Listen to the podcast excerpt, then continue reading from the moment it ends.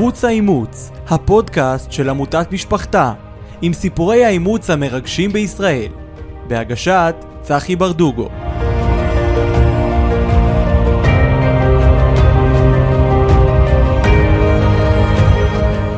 שלום, ברוכים הבאים לערוץ האימוץ, אני צחי ברדוגו, והיום אני מאוד שמח לארח פה אישה מדהימה עם סיפור חיים משפחתי מטורף.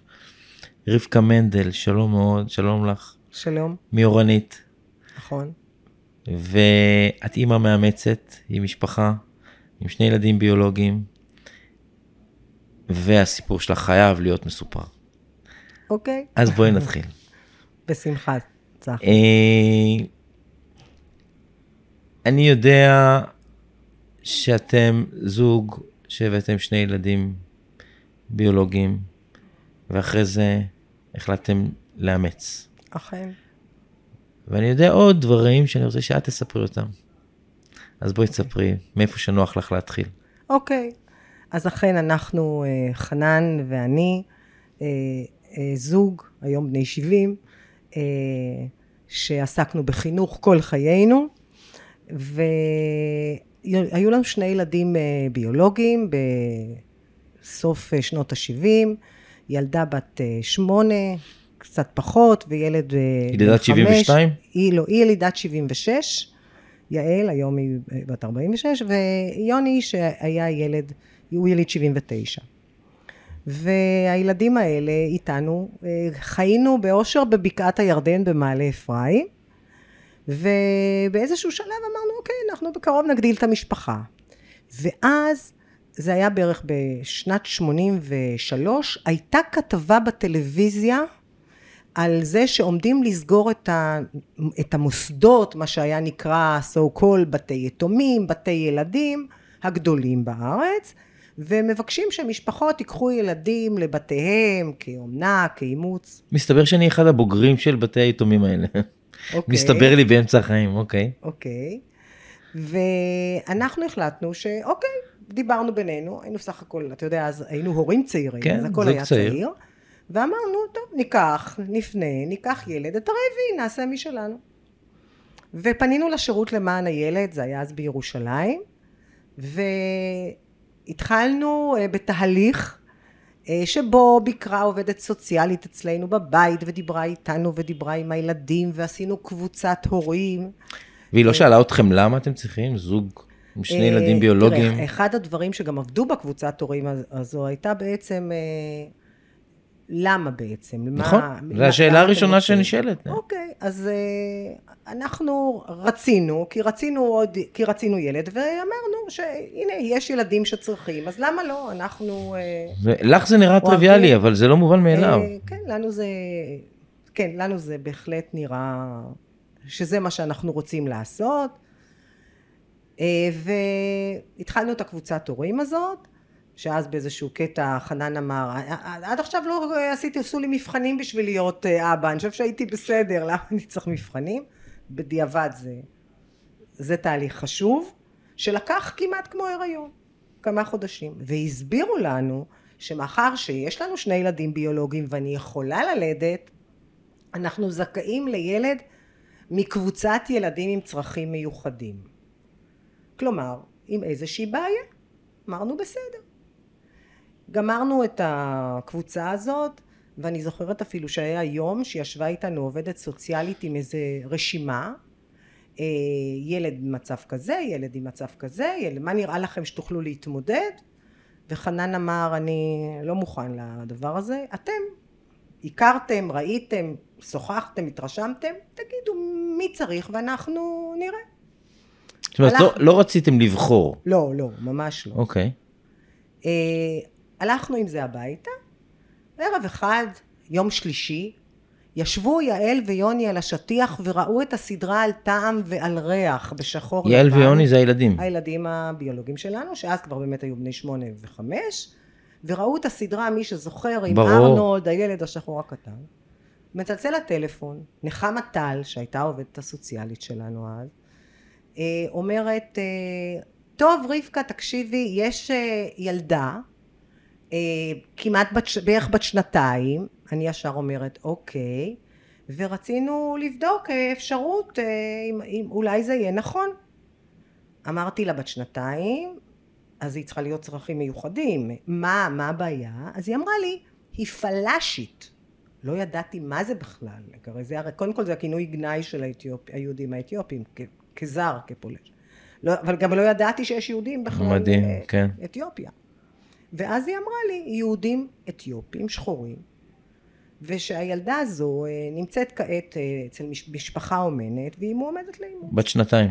בת שנתיים נורית הייתה, ואז אה, מה שידענו זה שהיא נולדה לאישה שהלכה את המסע הגדול, והגיעה לפה באיזשהו, נדמה לי חודש שביעי להריונה, עם רעלת הריון קשה, היא אה, ילדה את הקטנה בניתוח קיסרי והיא נפטרה לאחר הלידה. וואו. ומאחר שידעו שכנראה אמורה להגיע משפחה ביולוגית שנמצאת עוד בדרך של האימא, נתנו אותה קודם כל למשפחה אומנת, אנשים מדהימים אה, באשדוד. ואנחנו אה, תיאמנו עם, אה, אחרי התרגשות גדולה, אה, סיפרתי, מיד רצתי לספר לחנן, וסיפרתי לילדים, ואמרתי להם, תינוקת שחורה. אז הם אמרו, מה זאת אומרת שחורה? אמרתי, כמו ארנולד, כמו ארנולד. ובאמת, אחרי איזה כמה ימים, נסענו לאיזה גינה ציבורית, אה, רצו שזה יהיה במשרד באשדוד, אבל חנן אמר שמי שאמור להיות ילדו, לא, הוא לא פוגש אותו במשרד אה, ממשלתי. אז נפגשנו בגינה, ואני, את הרגע הזה אני זוכרת, שחנן ואני עמדנו עם העובדת הסוציאלית שהגיעה איתנו, ומרחוק הגיעה עובדת סוציאלית של המשפחה האומנת, ושהלכה להביא אותה. והיא באה עם ילדה קטנה, שככל שכבר ראיתי ילדה קטנה שחורה, והדבר הראשון שעובר לך בראש, וואו, זה, זה, זה יהיה שלי. זה לא יאמן. ואז, אה, לפני שנפגשנו איתה במשך, זה היה איזה שבוע לפני, אה, ביקשו מאיתנו לעשות אלבום תמונות שבהם יראו את חנן, אותי, את יעל, יוני היה לנו כלב, את הכלב ואת הבית. וסיפרו לנורית הקטנה סיפור כל יום שזה... והיא בת שנתיים. והיא בת שנתיים. ואז, כש... ואני צחקתי כשאמרו שנביא תמונות כדי ש... לספר לה סיפור, אמרתי אוקיי. ויסבירו לה שאימא ואבא שהיו, כבר לא יהיו עכשיו, אלא רבקה, תהיה אימא רבקה ואבא חנן, לי זה נראה הזוי. אבל כשהגענו לגינה הזאת והגיעה אותה עובדת סוציאלית עם הילדה הקטנה, אנחנו כזה התקרבנו, חנן התכופף, והעובדת הסוציאלית עשתה לנורית עם האצבע, מי זה? אז היא התחילה לרוץ וצעקה, איקה וחנן. אבל כשהיא נעמדה במרחק של איזה שלושה מטר היא פתאום נעמדה, היא. היא נבהלה, היא הורידה את הראש, כאילו וואלה זה אמיתי, זה לא... ולא התקרבה יותר. ניגשנו אליה, התחלנו לדבר איתה, היא הסתכלה ושאלה, איפה יוני ויעל? ילדה בת שנתיים.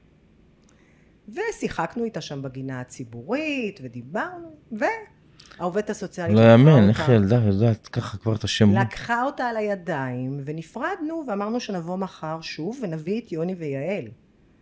והעובדת הסוציאלית לקחה אותה על הידיים, ושאלה, ומסתכלת עליה ואומרת, איפה הולכים עכשיו? היא שואלת. אז היא אומרת לה, הביתה, לאימא, אימא אילנה, אבא דני, ככה קראו למשפחה האומרת, האומנת. והם הלכו. למחרת, כשהגענו עם יעל ויוני, היא כבר הייתה חלק מהסיפור. היא רצה לשחזר איתנו בגינה הציבורית את כל מה שהיה. של- יום, אתמול, יום קודם, היה שם אדם שגירף עלי מהדשא. אז היא רצה עם חנן ומצאה את המגרפה והתחילה איתו שיגרף. חנן רץ איתה יום קודם בממטרות שעבדו, אז היא רצה שהוא יקפוץ איתה שוב בממטרות. שיחקה מיד עם יעל ויוני, באנו עוד איזה פעמיים, והיא עברה אלינו. זה היה יום מאוד אה, חווייתי וקשה. באותו יום היא עברה אליכם? ביום השני? זה לקח כמה ימים. לקח איזה ארבע פעמים. נורית הייתה במשפחה אומנת נפלאה, אנשים מבוגרים, שהיו להם אה, שלוש בנות מבוגרות, שבאמת הם לקחו אותה כשהיא הייתה תינוקת, מרגע שהיו גם בעיות פגות וכולי, היא הייתה קצת בבית חולים, לקחו אותה, טיפלו בה במסירות באהבה רבה, ולפני שלקחנו אותה אמרה לנו נחמה העובדת הסוציאלית שהאימא מאוד קשה להורים האלה להיפרד ממנה, שהמשבר לא קטן, והאימא האומנת מאוד רוצה להכיר אותנו, היא, היא, היא רוצה להרגיש שהילדה לא נעלמת סתם. אנחנו היה לנו התלבטות אבל אז אמ-, אמרנו רגע למה? אנחנו לא רוצים שמישהי שם תעמוד ותבכה לנו אנחנו רצינו לאמץ אנחנו לא רצינו לקחת אף אחד שום דבר מאף אחד. הסכמנו. ואכן ביום שבאנו לקחת אותה אה, לפני, לפני שהביאו את אה, נורית האימא האומנת אילנה אה, הגיעה למשרד שם וגם אנחנו הכרנו אותה. והיא ישבה וסיפרה לנו על הילדה. והיא הסבירה לנו שהיא שולחת אותה עם כל הדברים שהיו לה סביב המיטה כדי שתהיה לה סביבה מוכרת. היא אמרה לנו שלפני כחודשיים חודש חודשיים היא חשבה לקחת לה כבר להתחיל לגמול אותה מהמוצץ ומהבקבוק אבל היא החליטה שאם היא הולכת לעבור תהליך הילדה... אז עדיף שיהיה לה, שלא תעבור שנייה. אישה מדהימה, אני זוכרת את כל הפרטים הקטנים. כן, מדהים. בסוף שאלנו אותה אה, מה, מה היית רוצה עוד להגיד לנו, אז היא אמרה, אני רוצה לבקש שתאהבו אותה כמו שאתם אוהבים את הילדים שלכם. וואו. והבטחנו לה. קיימתם. קיימנו. לאחר מכן, אה, אספר רק עוד איזה אנקדוטה, שכן לנו היה את הכתובת שלהם, ובערך עד שנורית הייתה בערך בת 14, אנחנו היינו כל ראש השנה שולחים להם איגרת ברכה. וואלה, נפגע, היא נפגשה איתם? היא נפגשה איתם אחרי גיל 18. וואלה. כן, כן, היא נפגשה איתם אחרי גיל 18. וואלה. כן. אה, אנשים באמת יקרים. אחר כך היו עוד כמה פגישות איתם. אחרי שנתיים אתם... ונורית, לקחנו אותה, אבל אני חייבת לספר על היום, על אותו יום שנורית הגיעה אלינו. כי אני חושבת שזה באמת, אה, היא מיוחדת נורית, אבל היא הייתה כבר אז. הגענו למעלה אפרים, חום אימים, בקעת הירדן, מגיעים, אומרים יאללה הולכים לבריכה, יישוב לא גדול, כולם ידעו שמשפחת מנדל מקבלת אה, תינוקת. הגענו לבריכה, יושבים בבריכה של הקטנים, ויוני אומר אבא בוא נלך למים העמוקים. הם מתחילים ללכת, היא מסתכלת, מסתכלת וצועקת לחנן, אבא, תחזור! יאה. מאותו רגע חנן היה אבא. חוזרים מהבריכה, אוכלים, מתקלחים, אחר הצהריים מגיעים הרי לשכנים לדשא, לראות וואו, את האטרקציה. אני הולכת, עושה לה מתיה, משכיבה אותה לישון. שוכבת במיטה, עם שתי העיניים הכהות האלה ככה פתוחות, ולא נרדמת. אני מלטפת אותה ואני אומרת לה, נוריתי קשה לך להירדם? היא מסתכלת עליי ואומרת, אמא הלך, עכשיו את אמא. היא הבינה, כאילו, זה מדהים. זה פשוט היה מדהים איך הילדה הזאת עבדה. ובאותו רגע הייתי אימא, ואנחנו כל הזמן אמרנו, אוקיי, מתישהו יגיע המשבר. נורית בת 40 השנה, המשבר לא הגיע. אה, למרות שנורית עבדה כל הזמן. היום היא עובדת סוציאלית? היום היא עובדת סוציאלית, מטפלת. איפה? באיזה תחום? היא עובדת, אה, היא מטפלת בפרט במשפ... אה, במשפחה, אה, זוגית ומשפחתית, אבל היא עובדת בשיקום ילדים בספרא בתל השומר. Hmm, אוקיי. Mm, okay. מטפלת קלינית. ומשפחה שמחה ומאושרת. אבל בעקבות האימוץ של נורית, כל התהליך הזה, נחשפנו לעולם הזה של ילדים שמועמדים לאימוץ. והתחלנו להתנדב בבית ילדים של השירות למען הילד שהיה אה, הגבעה הצרפתית, רמת אשכול בירושלים ואני הייתי הולכת לשם פעם, נוסעת פעם בשבוע, לוקחת איזה ילד ליחס אישי, לטייל וחנן לחוד היו שם תמיד בתחלופה כשישה עשר ילדים, שם מאוד מאוד התקשרנו לאווה וכך אחרי איזה תקופה כזאת של אה, בערך אה, שנתיים, שלוש כן, שלוש שנים. אווה אה, גם הייתה עובדת סוציאלית. כן, ואז היא הייתה שם גם, היא הייתה עובדת של אותו בית. והגענו לשם בערב פסח, הבאנו מתנות לכל הילדים שהיו שם, ולפני שהלכנו, באנו להגיד חג שמח, דיברתי עם אווה, וסיפרתי לה שעכשיו זה כבר אחרי פסח, אז יש לי בחינות, למדתי תמיד באוניברסיטה משהו, ואנחנו דיברנו על המשפחה, ואמרתי לה, הקיץ, אנחנו נעשה את הילד רביעי. הרביעי, אלא אם תיתנו לנו משהו לחזק את הכוח השחור בבית, כי לבנים אנחנו יודעים לעשות לבד. כן. צחקנו וחג שמח. זה היה ערב פסח. תחילת חודש מאי, אני חושבת שלושה שבועיים שלושה לאחר מכן, יום שישי אחר הצהריים, טלפון. נורית עונה לטלפון. נורית בינתיים אה, הייתה בת שלוש, בת, אה, עברו עוד שנתיים שלוש, הייתה ארבע. בת ארבע, חמש. שמונים ושבע, נורית יליאת שמונים הייתה בת חמש. כן. היא עונה לטלפון, והיא אומרת, אמא, נחמה שנתנה אותי לכם בטלפון, אולי היא רוצה לתת עוד תינוק? לא נכון. ככה. אני רצה לטלפון, נחמה, והיא אומרת, רבקה, תקשיבי, אווה אמרה שאת אמרת משהו, על- אתם רציניים בעניין? אמרתי לה, תמיד. אז היא אומרת, תשמעי, יש תינוקת, בת שבוע ימים,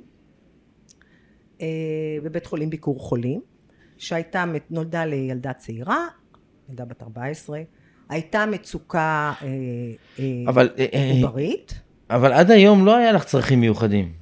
זה שזה אתיופי, אבל זה, זה הקטע.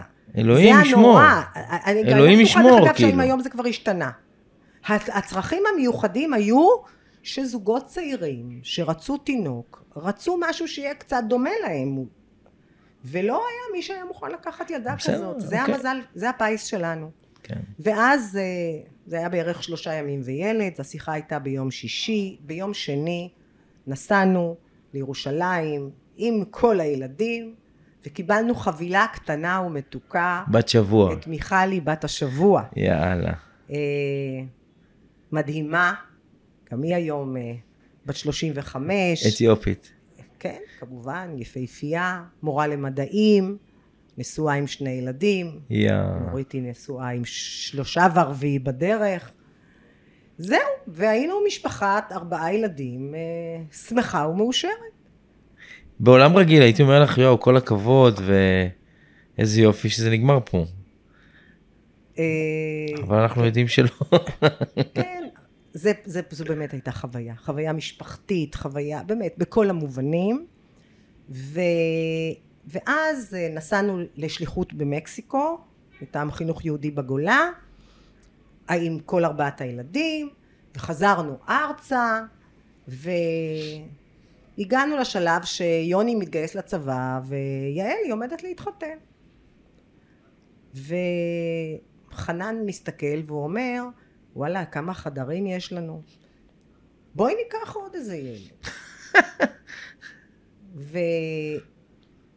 ומה שהתחיל כצחוק, אה, אחרי שעה כבר לא היה צחוק, ואמרנו יאללה, אבל אנחנו לא יכולים לקחת אימוץ, כי אנחנו לא יודעים מה יהיה, אתה יודע, כשאתה חוזר משליחות, אתה בטוח שאתה רוצה לחזור לשם עוד פעם. כן. אמר, אולי נחזור עוד פעם אחרי שיוני ישת... בוא, לא נתחייב. נלך על אומנה. פנינו ל... לרווחה של עיריית תל אביב, הגיעה עובדת סוציאלית, ואמרה, תקשיבו, אני מבקשת, אולי תשקלו לקחת שניים ולא אחד. אמרנו לה, למה? אז היא אמרה, כי יש לנו מקרים של אחים שכואב הלב להפריד ביניהם. וואו, כן. אמרנו, מאה אחוז, לוקחים שניים. לא ואז יאמן. הגיעו שניים שלא היו אחים, אצלנו נעשו אחים. דימה וסשה המקסימים. דימה היה בן שש, אה, סליחה, בן תשע, ליאונרדו דקפריו, נשאר גם היום. וסשה המדהים שהיה ילד בן שש. כל אחד מהם עם סיפור חיים לא פשוט, של אה, דימה הוא מאוקראינה, סשה מבלרוס, עם סיפור של אה, משפחות קשות, סיפורים, שני סיפורי חיים קשים מאוד, אה, שבצווי בית משפט הוציאו אותם פה בארץ מההורים, והמדינה הייתה אפוטרופסית עליהם, והם הגיעו אלינו שניהם, עם פערים לא קטנים בכל המובנים, וכל הקהילה של אורנית, שלא לדבר במשפחה, אה, עטפו אותם, והם ספג, שאבו, ספגו אה, בהשלמת פערים וידע וכולי. היו משברים. זה שני ילדים שסחבו תיק. אה, היה לא, היו קטעים לא פשוטים. אבל היה הרבה אהבה ורצון ואופטימיות. אבל אני חוזרת ואומרת, היו קשיים. אחד הדברים שמאוד בלטו כקושי, רק שנייה, זה שנורית, כל פעם שהם היו מאכזבים ממשהו, נורית הייתה הראשונה שהייתה מזדעקת כנערה. היא ראתה, אני, אני אז הרגשתי שהיא רואה כאילו אנחנו, אולי הקבוצה של הלא ביולוגים, אולי אנחנו בוגדים, אולי אנחנו משהו בנו לא בסדר, והיינו צריכים את העניין הזה מאוד להרגיע. אה, שזה בסדר. יש לי שאלה שהיא מאוד מתבקשת. איך הילדים הביולוגיים שלכם, שהם השניים הראשונים, איך הם עברו את התהליך הזה? איך הם קיבלו את זה? בימים הראשונים ובמאוחר יותר עד היום. על איזה סיפור אתה מדבר? על של הבנות או הבנים? גם וגם, גם שתי הבנות שאימצתם, אוקיי. וגם אחרי זה באומנה, שזה כבר שלב מתקדם יותר. אז אני רוצה להגיד משהו. לגבי, אה, כשהם היו קטנים ואימצנו את הבנות, הם היו שותפים באמת לכל, התהליך. ואיך אני אומרת, זה כמו שאם הייתי מחליטה להיכנס להיריון, לא הייתי מתייעצת איתם, נכון? הייתי מספרת להם ו... כן. אוקיי. ודווקא נורית, כשהבאנו את מיכל, שאלו אותה עצמך, אז היא אמרה קצת כן וקצת לא. כן, כי אני לא אהיה רק אני שחורה עכשיו, ולא, כי אני כבר לא אהיה אטרקציה, ככה היא אמרה. אבל אה, לא, זה היה באמת, אה, אבל אחים כמו אחים, עם מריבות ונשיקות, וכשהם היו קטנים, אחר כך תמיד היה קבלה מוחלטת. כשלקחנו את ילדי האומנה, יוני כבר היה בצבא, ויעל כבר התחתנה, ואני זוכרת שיוני ישב איתנו לשיחה ואמר, אני פוחד שיהיו בבית שני ילדים שירגישו סוג ב'. הוא לא אמר את זה על הבנות, בגלל שהם גדלו איתו, כן. אבל הוא מאוד חרד. למצב, למצב של הילדים. ואז שאלנו אותו, אז מה האלטרנטיבה? הם לא, הם לא מוכרזים כברי אימוץ. הם, אין להם אפשרות להיות עם הורים הביולוגיים. למה הם לא מוכ- מוכרזים? כי אה, ב- א' חשבו שההורים השתקמו, היה שם סיפור של אה, גמילה, חשבו, וב' הם היו כבר גם גדולים בגיל, לפחות אה, דימה היה כבר אוקיי. תשע. בסדר. וזה, ו- אבל, אבל הקבלה הייתה באמת כמו אנשים בוגרים, יוני היה בצבא ולוקח אותם ורץ איתם ובאמת כמו אנשים, וכל הקהילה באורנית אני חוזרת ואומרת היו הרבה אנשים טובים באמצע הדרך שעזרו לנו במסע הזה שהיו בו רגעים קשים וכמובן כל המשפחה היו איתכם עוד הטובה. אה, משפחות באורנית שהם אימצו גם? שהייתה לכם אה, חוויות משותפות? באותה תקופה לא. Mm. לאחר מכן, אה, כן, אבל זה כבר באמת שנים מאוחרות מכיר, הרב שי פירון שאימץ באורנית, כן. והיו סיפורים באורנית, אבל באותה תקופה היינו אנחנו. עם משפחה מורחבת גדולה ונפלאה, שכולם כבר אז ובוודאי גם היום בני דודים. זהו, ולקחנו את הבנים שגדלו אצלנו בבית, ו... ומאחר שלא היה קשר עם משפחה ביולוגית, מה שבדרך כלל באומנה קיים, הם באמת היו שלנו.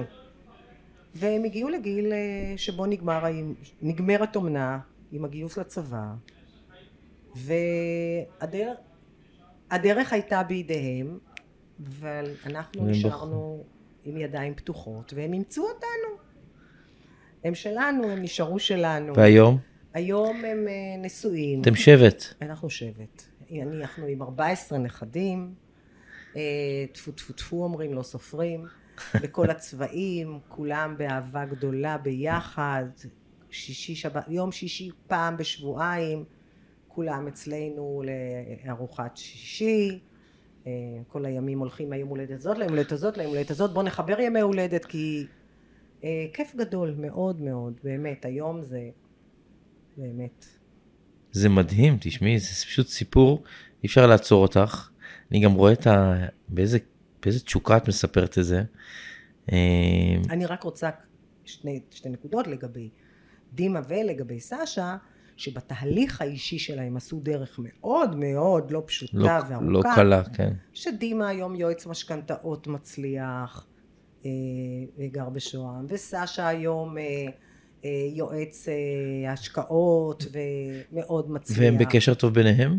בוודאי, אחים אה, אוהבים מאוד, כולם בקשר.